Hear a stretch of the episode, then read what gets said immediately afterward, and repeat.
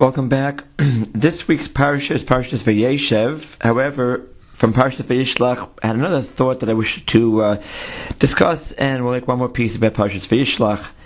The pasuk says how Yaakov was going to meet with his brother Esav in a, in a potential conflict, and they brought across all of the property of Yaakov Avinu, and Yaakov went back to get something. It says, "Vayivoser Yaakov levado," and Yaakov was remained remained by himself. And then after that, the angel of Esav starts off with Yaakov. Rashi says what happened with Yaakov is shachach pachim katanim. He left over small jars on the other side of the river. Something was forgotten, and he went back to get it. Now, going back by himself was a little bit of a danger. He was all by himself. And as we see that he actually something did happen, and Malach of Esav started up with him. So obviously, these Pachim Katanim were very, very important to him. They went back for them. The Gemara in Cholin Tzadi Aleph says, Mikan from here, the Tzadikim, Shechaviv Aleim Memonam Yoser Migufam, that their money is more chaviv, is more dear to them than their bodies.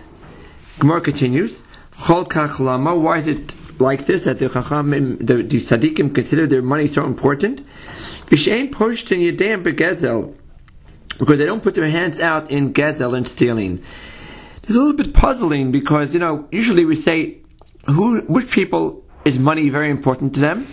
People who earn a lot of money, people love to make money, and right, tzaddikim usually associate that statement that their money is chaviv to them. And here Yaakov Avinu put his life in danger to go back and get these pachim katan, these small jars. But look a little closer, we'll think about this for a minute.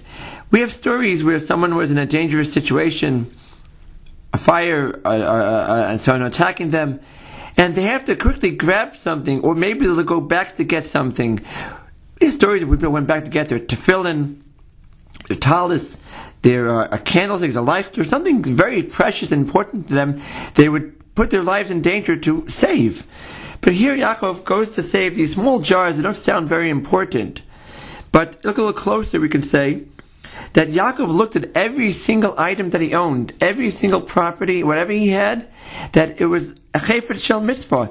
It was something that was a mitzvah because I was careful about not stealing, and that's how I got this item. And therefore, it was worth going back for. He wanted it. He couldn't just keep the thought in his mind that he was careful about emes, about honesty, about gezel, but rather he wanted this physical object and to, to go back and get it. There's a story that uh, the famous author Hanoch Teller tells over in his story, in his book. He says he was sitting in shul. There were two people sitting behind him talking. I don't know if it was during davening, but nevertheless, it still was in shul. And what he he had what they thought was a irrelevant or even silly conversation. They were talking about where they want to be when they die. And he was, Hanoch Teller said he was thinking, what kind of nonsense is it, talking about this in shul. But then the person went on and said, when I leave this world, where do I want to be? I want to be sitting by my desk, by my office. And then he thought, oh, this is for sure doesn't make sense. He wants to be making some more money, making another buck. That's what he wants to leave this world with.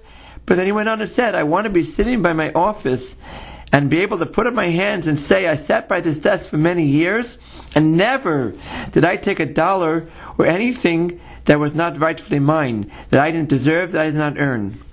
So he said, I, I should have judged him a little more favorably in that case.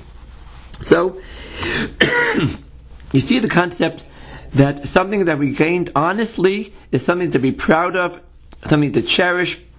And Yaakovin looked at these jars as something that was a symbol of that. In the world out there, unfortunately, the emes is getting more and more lost every day. Many years ago, there was a, give this a mushal, there was a baseball record that many thought would never be broken. That was the uh, home run record. Roger Maris hit 61 home runs. 61 home runs is an awful lot of home runs. They said it's never going to get broken. And there were those who tried, came 50, 55. Nobody came even close. That's never going to happen. And then all of a sudden, there came someone named McGwire, and he went. He didn't just break the record. He had uh, two people who were trying to break the record that year, and he managed to get all the way to 70 home runs, much more than uh, than uh, than, this, than Roger Maris, and even uh, the one behind him, um, Sammy Sosa, hit 65 home runs. So all of a sudden, they somehow got it. And there was a lot of honor, and they were uh, uh, uh, they made history. The reporters were all talking to him, and he was going in the record books. At this one who finally broke the record a couple of years later, another one broke his record. That was Bonds. He had more than 70 home runs, 72 I think it was. I don't know if the end of the story was if they put an asterisk by his name or not, because it was discovered later that most of the players in those days were cheating. They were using illegal uh, interventions such as steroids, which are not allowed to be used, and turns out that they did not deserve any of the honor or the record or anything. All was one big lie. And you have to wonder a second when they were being um, given all this honor and everyone's talking about them and reporting about them, but how they're making history. Didn't they know deep down it, it's a fake, it's a cheat, it's not true? I don't deserve this honor. I didn't earn this honor. Why should I be getting it? And yet somehow it didn't, didn't seem to bother them. In the world we live, somehow, if something is gained dishonestly, you're not embarrassed about it. I mean, you should be embarrassed about it. You're like, I don't really deserve this honor. I didn't earn it. So I thought that was uh, uh, one level of that that uh, comes to a baseball record. Uh, but I, I, it got even worse. Is that right in our generation, we have someone who ran for president, and there's a lot of evidence of fraud and cheating. And if it's 100% right, then Trump won by a major landslide. If it's even 5% right, because he won by a very small margin, he also lost the election. So what's going to come out of it? Mr. Biden is going to be sworn in as the new president, and deep down, he should be embarrassed. He should say, wait a second here, something's wrong over here. I would like an investigation. I would like to know, do I really deserve this honor? Is it true or not? Let's clear up these allegations and make it clear that I really deserve this to be the president. But no, that's never going to happen. Not only is not going to happen, he and his cohorts are the people who are saying that Mr. Trump should do the honest and respectable thing and respect the will of the people and concede the election. When really it's the opposite. Who's really the liar? Who's really the cheaters? It's the other side. I'm sorry to sound a little political over here, but this is a fact. Is that somehow, if you want to know the truth, the worst place to look for it is in the media. Uh, as uh, someone, uh, as was attributed to um, Mark Twain, some say it was Thomas Jefferson, who said, if you want to if you, a person who does not follow the news is uninformed. A person who does follow the news is misinformed. Um, one last point about this, about emes, is a little bit of a halachic uh, angle to it. The Igros Moshe of Moshe Feinstein, the Chron Lavacha, has a teshuva about someone who, um, um, let's say, uh, cheats to get a degree whether it be on a, a test or a high school or a college diploma or a certification. What about that subject? Now, I did not read the Teshuvah inside, therefore I only heard it from a Rebbe of mine many years ago, but I think it's very worthwhile what he said.